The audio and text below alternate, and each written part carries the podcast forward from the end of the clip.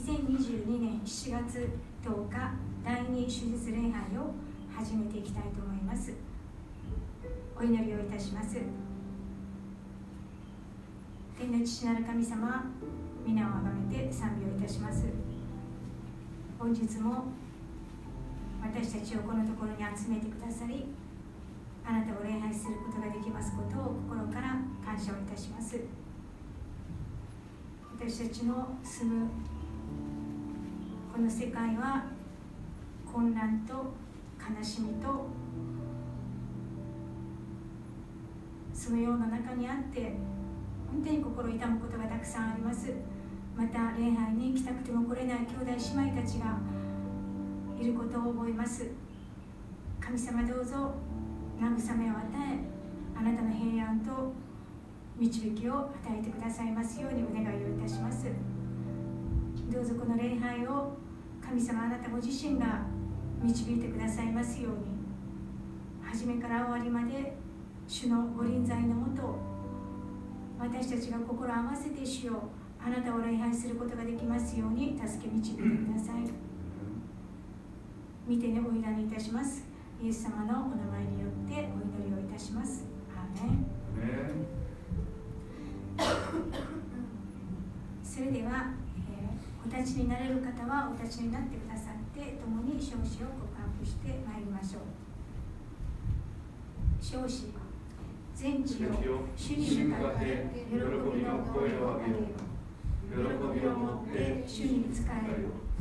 喜び歌いつつ見舞いに来れ知れ主こそ神。主が私たちを作られた。私たちは主のもの主の民。その牧場の羊である。感謝しつつ主の門に賛美しつつその大庭に入れ主に感謝し皆を褒めたたえ主は慈しみ深くその恵みはとしるまで。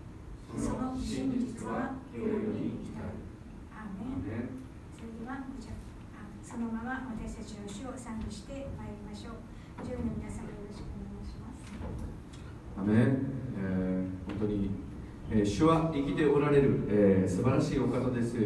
えー、生きておられる、えー、命のある、えー、方だからこそ私たちに、えー、その命を与えてくださってですね、えー、いつも生きる力を私たちが出すことができる、えー、本当に、えー、素晴らしい、えー、主を、えー、私たちが、えー、全身を持ってですねその心を持って賛美してい、きたいと思います。賛美していきましょう皆を掲げて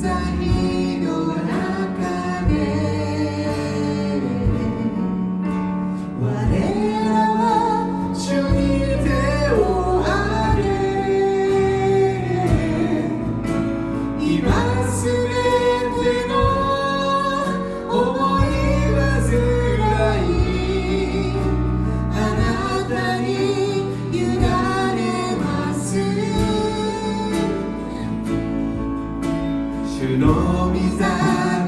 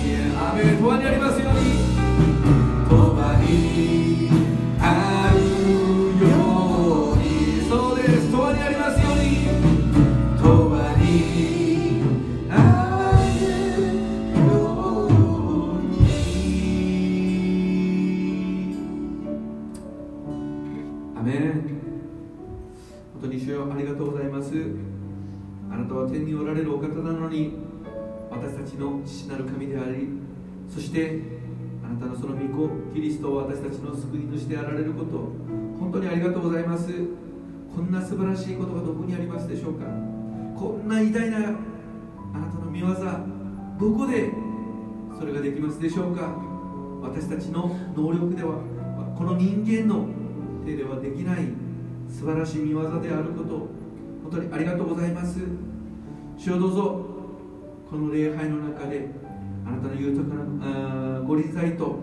そしてあなたのその溝から流れる、えー、素晴らしい恵みと憐れみ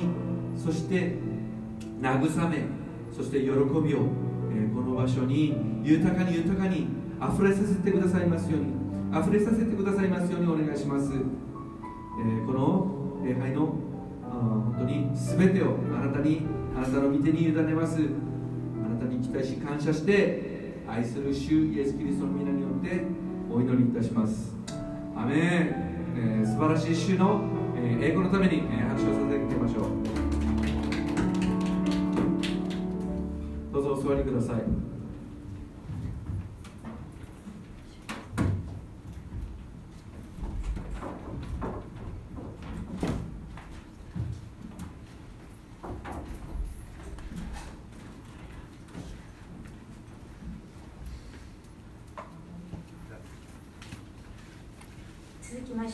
主の祈りを共に告白していきたいと思います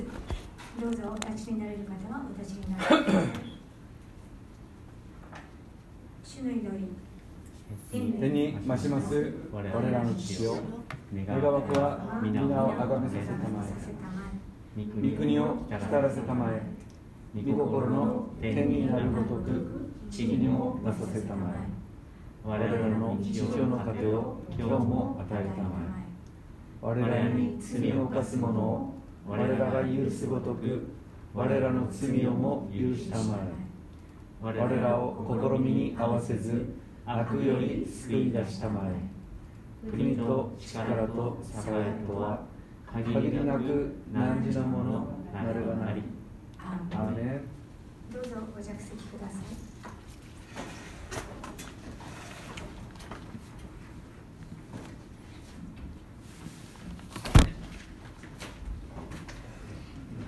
の聖書の箇所は使徒の働き13章の42節から52節です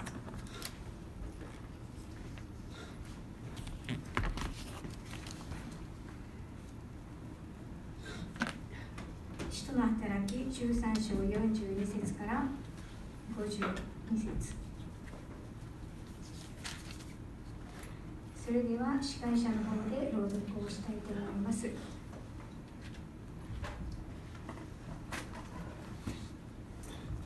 2人が街道を出るとき、人々は次の安息日にも同じことについて話してくれるように頼んだ。街道の集会が終わってからも、多くのユダヤ人と神を敬う回収者たちがパウロとバルナバについてついてきたので、2人は彼らと語り合い、神の恵みにとどまるように説得した次の安息日にはほぼ町中の人々が主の言葉を聞くために集まってきたしかしこの群衆を見たユダヤ人たちは妬みに燃えパウロが語ることに反対し口汚く罵った。そこでパウロとバルナバは大胆に語った。神の言葉はまずあなた方に語られなければなりませんでした。しかしあなた方はそれを拒んで自分自身のを永遠の命にふさわしくないものにしています。ですから皆さん私たちはこれから違法人たちの方に向かいます。主が私たちにこう命じておられるからです。私はあなたを違法人の光とし地の果てにまで救いをもたらすものとする。違法人たちはこれを聞いて喜び主の言葉を賛美した。そして永遠の命に預かるように定められていた人たちは皆信仰に入った。こうして主の言葉はこの地方全体に広まった。ところがユダヤ人たちは神を敬う貴婦人たちや町の主だった人たちを先導してパウロとバルナバを迫害させ2人をその地方から追い出した。2人は彼らに対して足の塵を払い落としてイコニオンに行った。弟子たちは喜びと精霊に満たされていた。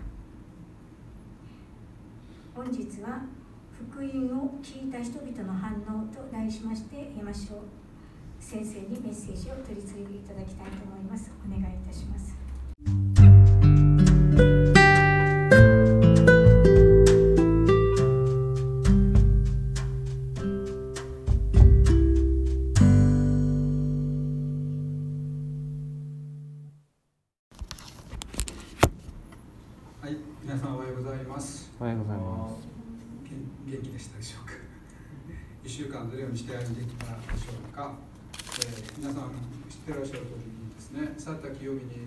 惨なニュースが流れてきました。それはあの報告の時に触れたいと思います。ちょっとメッセージの内容とリンクしないので後で触れたいと思いますけれども私たち日常生活を送っていると本当にいろんなことがあるなと本当に思います。で私たちクリスチャンなのでそういった中でも日々神様の前に祈りを捧げるものですね。皆さん祈ってますでしょうか？で祈ってる時にですね皆さんどんなふうにして祈ってるでしょうか？あの時々ですねこんなふうにして祈ることがあるんじゃないかなと思ってますけども神様この私の霊の耳を開いてあなたの御声が聞けるようにという感じの祈りをしたりします。ね、本当は毎日そう祈ればいいんですけど僕も毎日というか忘れてしまったりするんですけどもまあ、この神の御声を本当に日々聞き逃したくないなと思うんですけども神様は日々を実は私たちに語ってくださっているんですね。言葉だけではなくいろんなことを通して語っているんですけどもまあここでですね少し一つのエピソードを話したいと思ってますけどもこれはあの神の声を聞き逃したって話じゃなくて人の声を聞き流したって話をしたいと思うんですけども、えーと、と大昔ですけどねあの僕も若かりし頃中学校ぐらいの話ね。中学校1年の時の話ですけどもまあクラスで例えば授業がの最後にホームルームホームルームって言ってました？ホームルーム合ってる？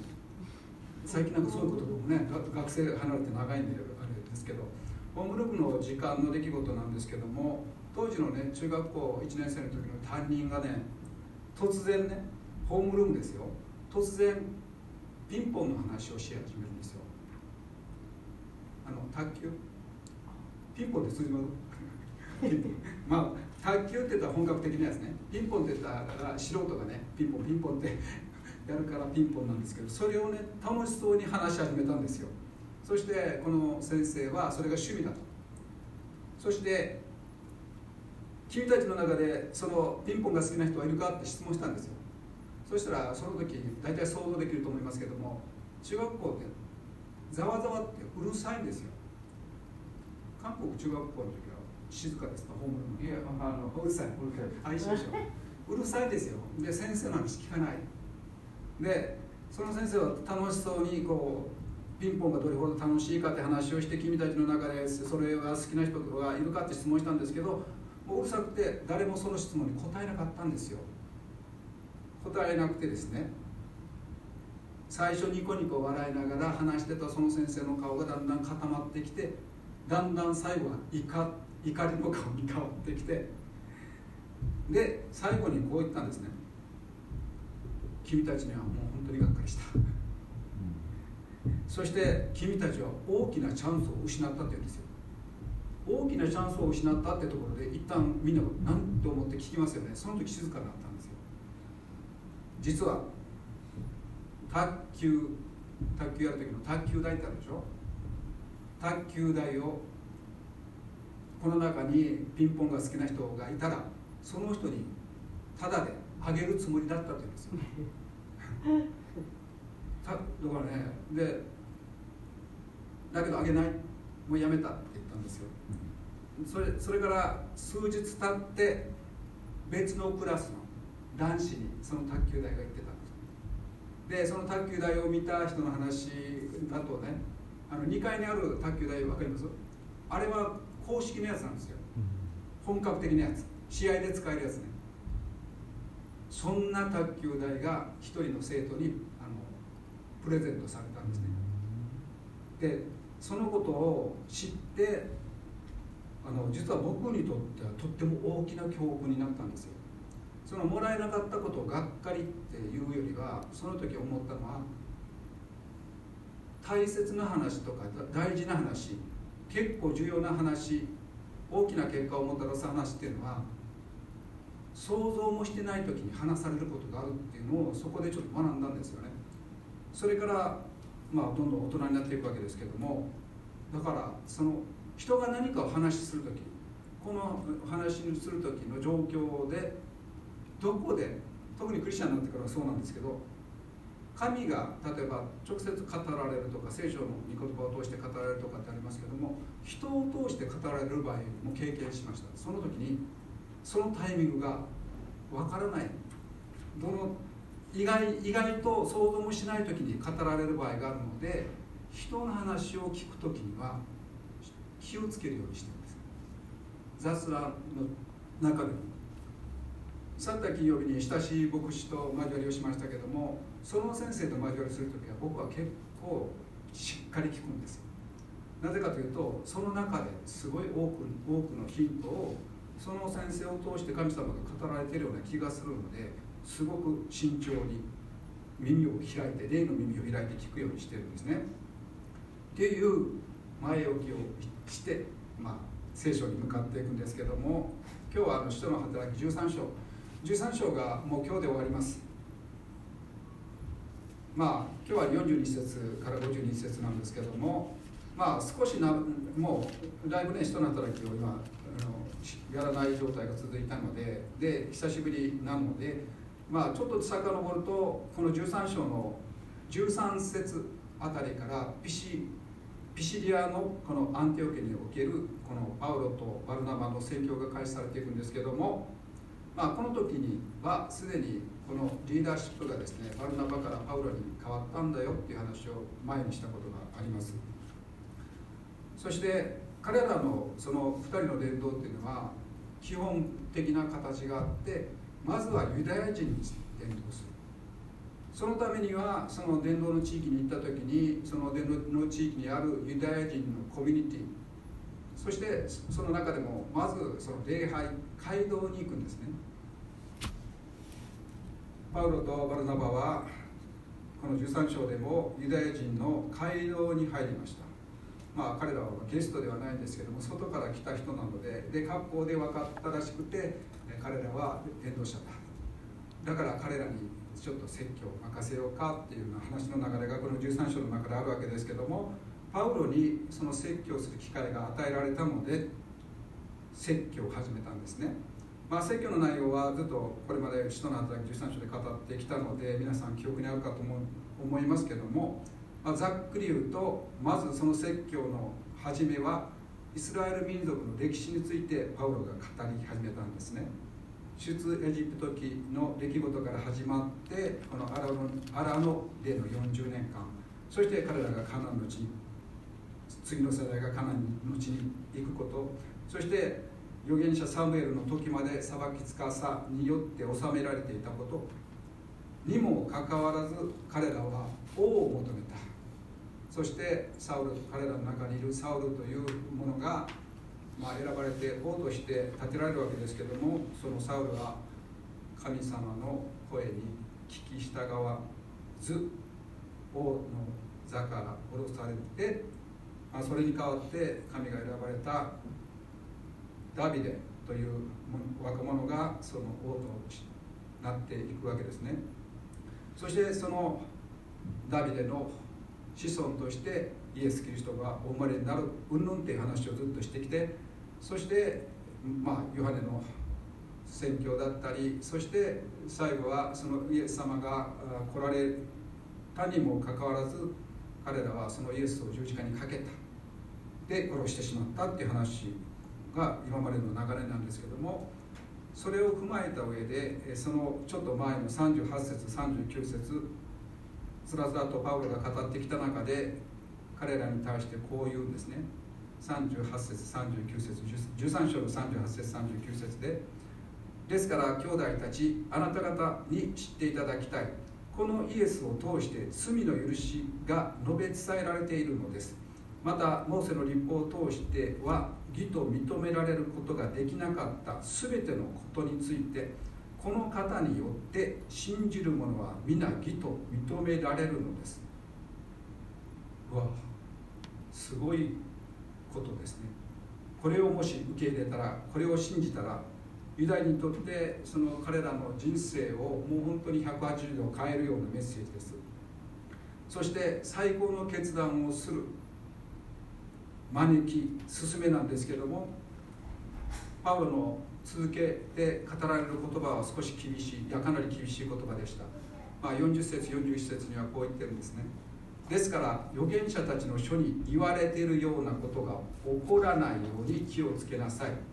身をあざける者たち驚けそして消え去れ。私が一つのことをあなた方の時代に行うからだ。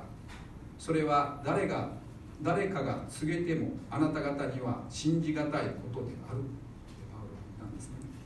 まあそのことがこれから起こるわけですけどもまあそのこれまでの流れを踏まえて今日の聖書の箇所を見るんですけど前半部分42節から45節をちょっと読みたいと思います。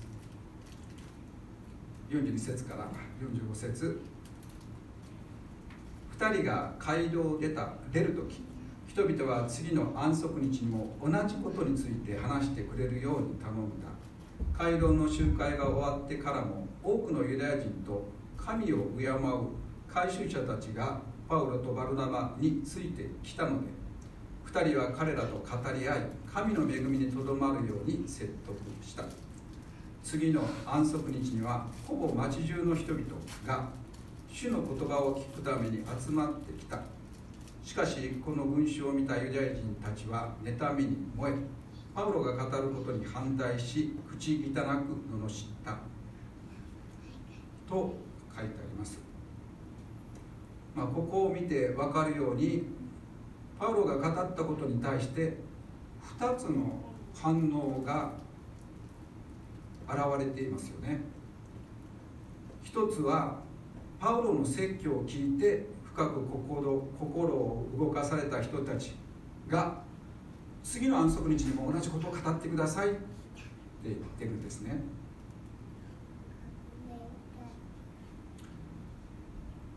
その彼らは集会が終わってからもパウロやバルナバのことバルナバについてきて2人と語り合った、まあ、語り合ったというよりも教えを請ったっていう感じですね。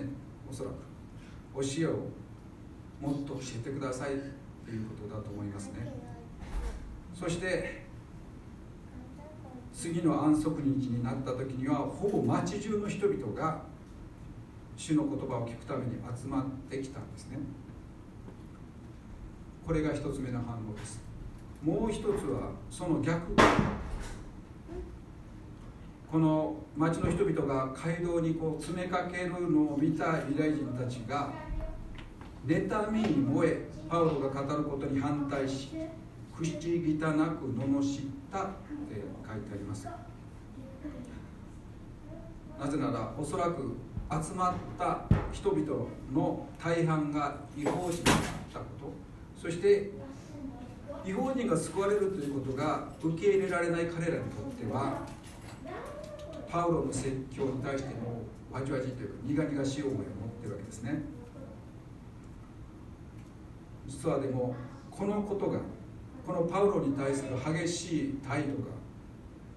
世界宣教のに一大転換をもたらす。パウロとバルナバの宣教の方向性がここで劇的に変わっていくんですね。46節と47節にこう書いてあります。そこでパウロとバルナバは大胆に語った。神の言葉はまずあなた方に語られ語られなければなりませんでした。しかしあなた方はそれを拒んで自分自身を永遠の命にふさわしくないものにしています。ですから見なさい私たちはこれから違法人の方に向かいます。主が私たちにこう命じておられる。からです。私はあなたを違法人の光とし地の果てにまで救いをもたらすものとなる。って彼らは語ったんですね。バルナバとパウロはイザヤ書49章6節の御言葉を引用して伝道の方向転換を彼らの前で表明しました。でもだからといって彼らがユダヤ人を見限ったわけではなくてその後後ももちろんユダヤ人に対しても伝道をしていくんですけどもしかしこの事件の後ですね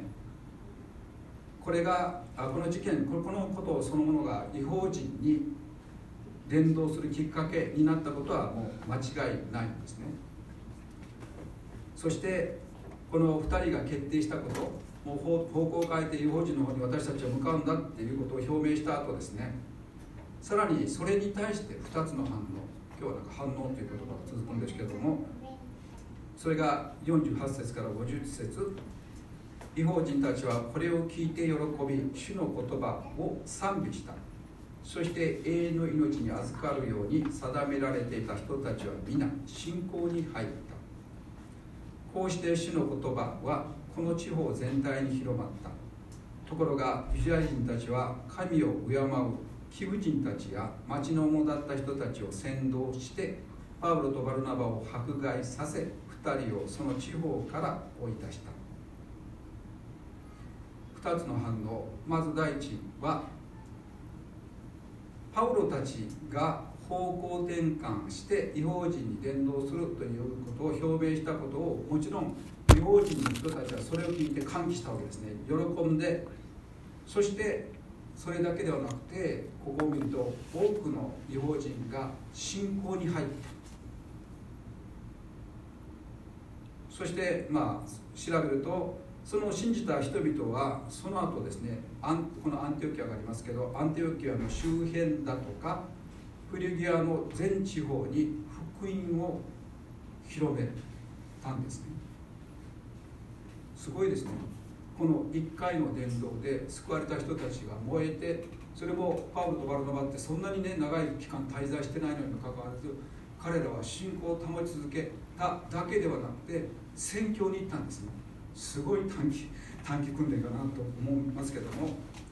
これが1つ目の反応で2つ目は第2はまたこれに対してユダヤ人たちが激怒した。それだけではなく2人を追い出すためにこの上流階級のに属する神を敬う貴婦人たちであったりこう町の中心的な人たちを先導して彼らを迫害させる。そしてそれだけではなく2人をこの町から追い出すんですね。もうこの2人はもう出ていく時にねイエス様がそれをしなさいと言ったようにですねこの靴の治療をね払い受けるようなこともしたわけですけども大きな同じ福音を聞いているのに2つの大きな反応がありました。まあここまで話してですね私たちも、まあ、クリスチャンになる前はもちろんまだ神様を信じてないものなんですけどもちょっと質問があってですねこの人数の中でいるかな。最初に1回目の福音を聞いてその1回目の福音で信じた人。おおいるのかなそういう人って。すごいなと思います。まあ、えー、今日のね司法に赤嶺津代子牧師たちの働きのこと祈祷課題のことが載ってますけども赤嶺津代子牧師もですねもちろんあの30歳ぐらいの時だったかな来たのは。あの同級生メンバーでたくさん来て彼らは最初に来たその日にイエス様を受け入れたんですよ感動的な出来事だったんですけどでも受け入れた姿を見ている僕自身が疑っている。受け入れてくれてるのね。せっかく受けあ死にますかって言って死にますって本当かなみたいな。それからもう本当に嘘のように聖書の学びを受けて訓練を受けて進学校行ってまた外国の進学校も行って今フィリピンで牧師をしてたりするわけですけどもそういう人もまれにいたりするんですけどもでも大半のクリスチャンはね僕ももうちょっと記憶がない。何回目で本当の意味で受け入れたのか記憶がないです。でありがたいことに教会に行く直前まで多くのクリスチャンたちが僕の周りで働いてくださって僕に一生懸命優しくしてくれるんですね。優しくして使えてくれてそして伝道する。そしてそれに対して心をかたくなに育していました。でも彼らは諦めなかったんですね。そしてずっと愛を持って接してくれてそれに負けて、まあ、その間その前にいろんなことあるんですけどそれに負けて教会に足を踏み入れるようになりました。そこから神様を信じている信仰生活が始まるんですけどもまあこの記事を見るとですねまあその時宣教もう一つの地域でもちろん、まあ、多少長くいた場合もあるあるありますけどもう一発勝負じゃないですか。このユダヤ人の街道に行ってパウロが福音を語って信じますか？って言って、まあ、ユダヤ人のためにわざわざユダヤ人が分かりやすいように彼らの歴史を紐解いて話してそして神様はあなた方に対してどれだけ愛を持って接してきたか。にもかかわらずあなた方はいつも神に背を向けるようなことばかりして神が使わした預言者や裁き司たちも殺してっていうことをパウロは言って結構厳しいことも言うんですけどもでもそのようなあなた方であっても最後に神が使わした救い主を信じるならばそれが全部チャラにされて新しい信仰生活に入れるんだよっていうことを彼らに提案いやお勧めしたんですけども、まあ、一部のユダヤ人たちは信じましたけどもでもほとんどのユダヤ人は拒絶して彼らを追い出しました。この福音に触れることあ私たちの周りでも福音に触れる時にいろんな反応があります。拒絶する人もいれば無視する人もいるしいろんな人たちがいます。で聞いてないように見えても意外と心の中で葛藤しながら持ち帰りそして次の時に次の週にはですねイエス様を受け入れるっていういろんな方たちがいるんですね。で今日冒頭でですね僕はなんかピンポンの話をしました卓球台の話をしました。それが大きな教訓になったっていうのはどういうことかっていうとそこで本当に大切な話とか重要な話また自分私たちにとってあ私にとって益となるような話を聞き逃してはいけないっていうのがそこで学んだことだったんですね。で神様を信じた時に本気で神様を受け入れた時にですね自分のもちろん後になって振り返った時に今もまだ生きてますけどもでもおそらくこれから先も自分の人生の中で一番正しくてそして正しい判断で正しい決断だったっていうのがイエス・キリストを救い主として受け入れたことだっていうことを間違いない。これから先もそれに勝るものはないわけですね。それほどすごく大きなプレゼント重要な事柄をユダヤ人はその時は拒絶しました。いろんなその宗教的偏見だったりその違法人に対する偏見だったりいろんなことが彼らを邪魔してその時に心を開くことができなかったんですね。ですけども憐れみ深い神様は、まあ、今の時代でもそうですけども今、まあ、最後にね申し上げたいのは、えー、まあ本当に佐田清美に悲惨なニュースもありましたけどもそういうのを見るたびに私たちは、まあ、コロナのこともそうですけどだんだん重たくなってくるんですけどもでもここにいる人たちはどういう人たちかというとですね人生の中で一番正しくて間違いない決断をした人たちです。ここにいる人たち。そうですね。間違いみんなクリスチャンだね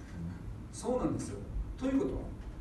ね神を誠の神を受け入れるっていう決断をした人たち判断をした人たちであるならばどんだけ時代が悪くなっても人生の中で一番正しい決断判断をしたわけですから生きられるんですよ。正しい判断ができるはずです。最高の判断と決断をした私たちですかこの人生の中で生きるのが辛くなったりすることもあるかもしれないですけどでもその中で最高の決断と判断をした私たちはどう生きていくいくか分かるはずなんですよ。そのために毎日語られてる神様の声に耳を開く必要がある。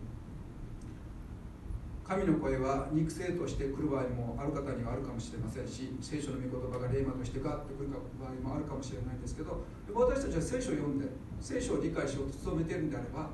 その信仰の家にこの地上でね正しい決断と判断を繰り返していくんだと思います。もちろん重要な決断判断の時には必死で祈ると思いますよ。ある時は断食をするかもしれないし牧師や自分の信仰の友に相談をしたり共に祈り合ったりするかもしれないですけど正しい道を歩めるようにその大きな保証は何かというと私たちの内側にいる精霊様です。私たちが判断をしているようであっても私たちが決断をしているようであっても実は信仰を持っている人たちの決断と判断は主が導いてくださる。そのことを信仰によって受け止める必要があるかな。私はクリスチャンとしてっていうネガティブ発言するのは簡単だけど。私はクリスチャンなのにっていうネガティブ発言するのは簡単だけど。どれだけそういうことを聞いてもですね僕はあの全然びっくりしないんですね。なぜなら同じ精霊様が信じる者たちの心の中に内住しているのでその人ではなくその人が与える神様が生きる道を教えてくれる。だから心配しない。私はこの信仰生活でいいですか？私はダメなんじゃないですか？って言われても大丈夫ですよ。何とかして兄弟が何とか姉妹がそれを解決するわけではない。あなたの内側にいる神様がそれを判断させて決断させてくださるからある時は試練の中を通されるかもしれないしある時は悲しみの中を通されるかもしれないしある時は苦しみの中を通される貧しさの中を通されるかもしれないけどでも振り返ったら自分の人生は神によって導かれていたんだなって確信するはずですクリスチャンずっと続けて最後までね。最後までクリスチャンずっと続けて自分の人生を人間的な後悔はあるかもしれないですけどでも七転び八起きじゃないですけど本当に苦しい時に本当に悲しい時にすぐそばで私たちを守り導いてくださっている方がいらっしゃるということを信仰によってやっぱり信じるべきではないかなと思っているんですね。このこの一番最後の52節で信じた違法人たちは精霊に満たされてた精霊によって喜んでたって書いてますね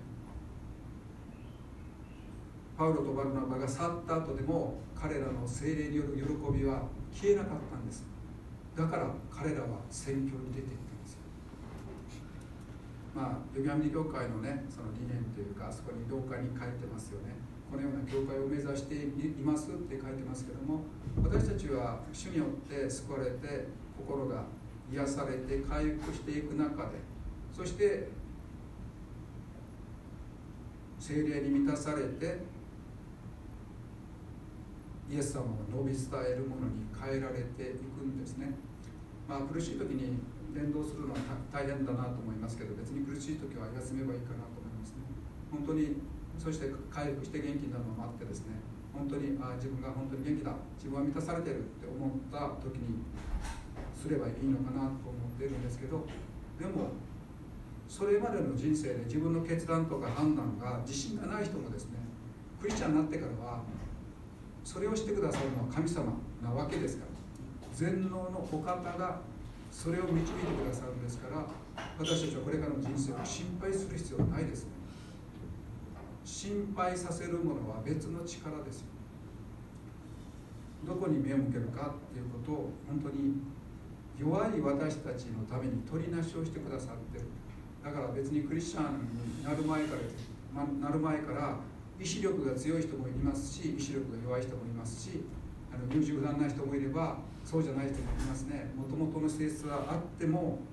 それとは関係ない次元のお方が私たちの内側にいるということをやっぱり信じるべきではないかなって思っています。パウロとバルナバだってですね何でもできるから選ばれたわけでもなく彼らも弱さの塊だなっています。本当にパウロが自分のことを罪人の頭なんて言ってるのを見てびっくりしますけどでも本当に心からの実感だなと思ってるんですね。もう僕なんかも60年生きてきてですねつくづく思いますよ。本当に罪人の頭だなってことを今実感していますけどでもそのようなものであってもだから普段の生活の中でですね人と会話する時に聖書を読む時に何かを見る時にですねそのそのもので判断するだけではなくてその後ろ側でね 後ろ側でっていうかおかしいですけどもあの僕はもう人と会話する時もそうなんですけども例えば会話する時もそうだしまた他の牧師とか宣教師のメッセージを聞く時もそうですけども説教の内容もそうですけども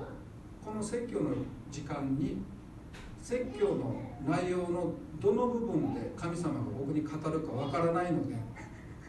あの僕は大体チェあの書い書いてるように見えますけどあれは別に説教の内容を書いてるわけじゃなくて語られた自分にとって語られたなと思うことを書いてる。あ例えばああの本木先生が照先生があ語った言葉であこれ神様が今僕に語ったっていうことを書き留めてるんですね。書き留めて後で見返すんですけど。おそうだ。今の自分の問題についてあこれは大きなヒントになるとか導きになるってことを思ったりするんですね。だからあの、まあ、今日僕がメッセージ語ってますけどももう今日もあの久井さんに祈ってもらってね。大体祈ってもらってるんですけど自分ではなくて主が語この体器を通して語ってくださるようにということを祈ってもらってるんですね。もしそうだとすれば一応もしつけますけど もしそうだとすれば兄弟姉妹たちの中でこの語ってる中で神様がどこかでもしかしたら何かのヒントを与えてくださっているんじゃないかなと思っています。まあよく神の御声はねなんか小さいとかって言われますけど、うん、どうですかね。あのその声がもし細き御声であるならば肉の耳はどんどん遠くなりますけど 年とともにね。年とともにどんどん多分遠くなっていくんですけどでも私たちの内側の耳はどんどん敏感になっていくんじゃないかなと思ってますね。本当にこの声を聞かせてくださいって願っているならばその自分の内側に来る神様の声を本当に聞き逃さないようにしていきたいなと共にね思います。一言お祈りします。愛する天のお父様皆を褒めたたえます。パウロは福音を語りました。2つの反応がありました。それを喜んで受け入れる違法人とそれに対して拒絶し激怒するユダヤ人。語られたことは同じはずなのに人は同じ反応をすることはありません。私たちも人生のある時にイエスを主として心を開いて受け入れました。その時から私たちの人生は変わりました。そうであるならば最も正しい判断と決断をした私たちはそれからの人生も神様が導いてくださるということを信じて神の御声に耳を本当に開くものでありますようにこれからの人生もその耳が本当に開かれて神の御声に聞き従って歩む人生でありますように主が助けてください私たちに謙遜の心を与えてくださりへりくだりを与えてくださりあなたの声がもっと大きく聞こえることを願いイエス様の皆によって感謝してお祈りいたします。アメン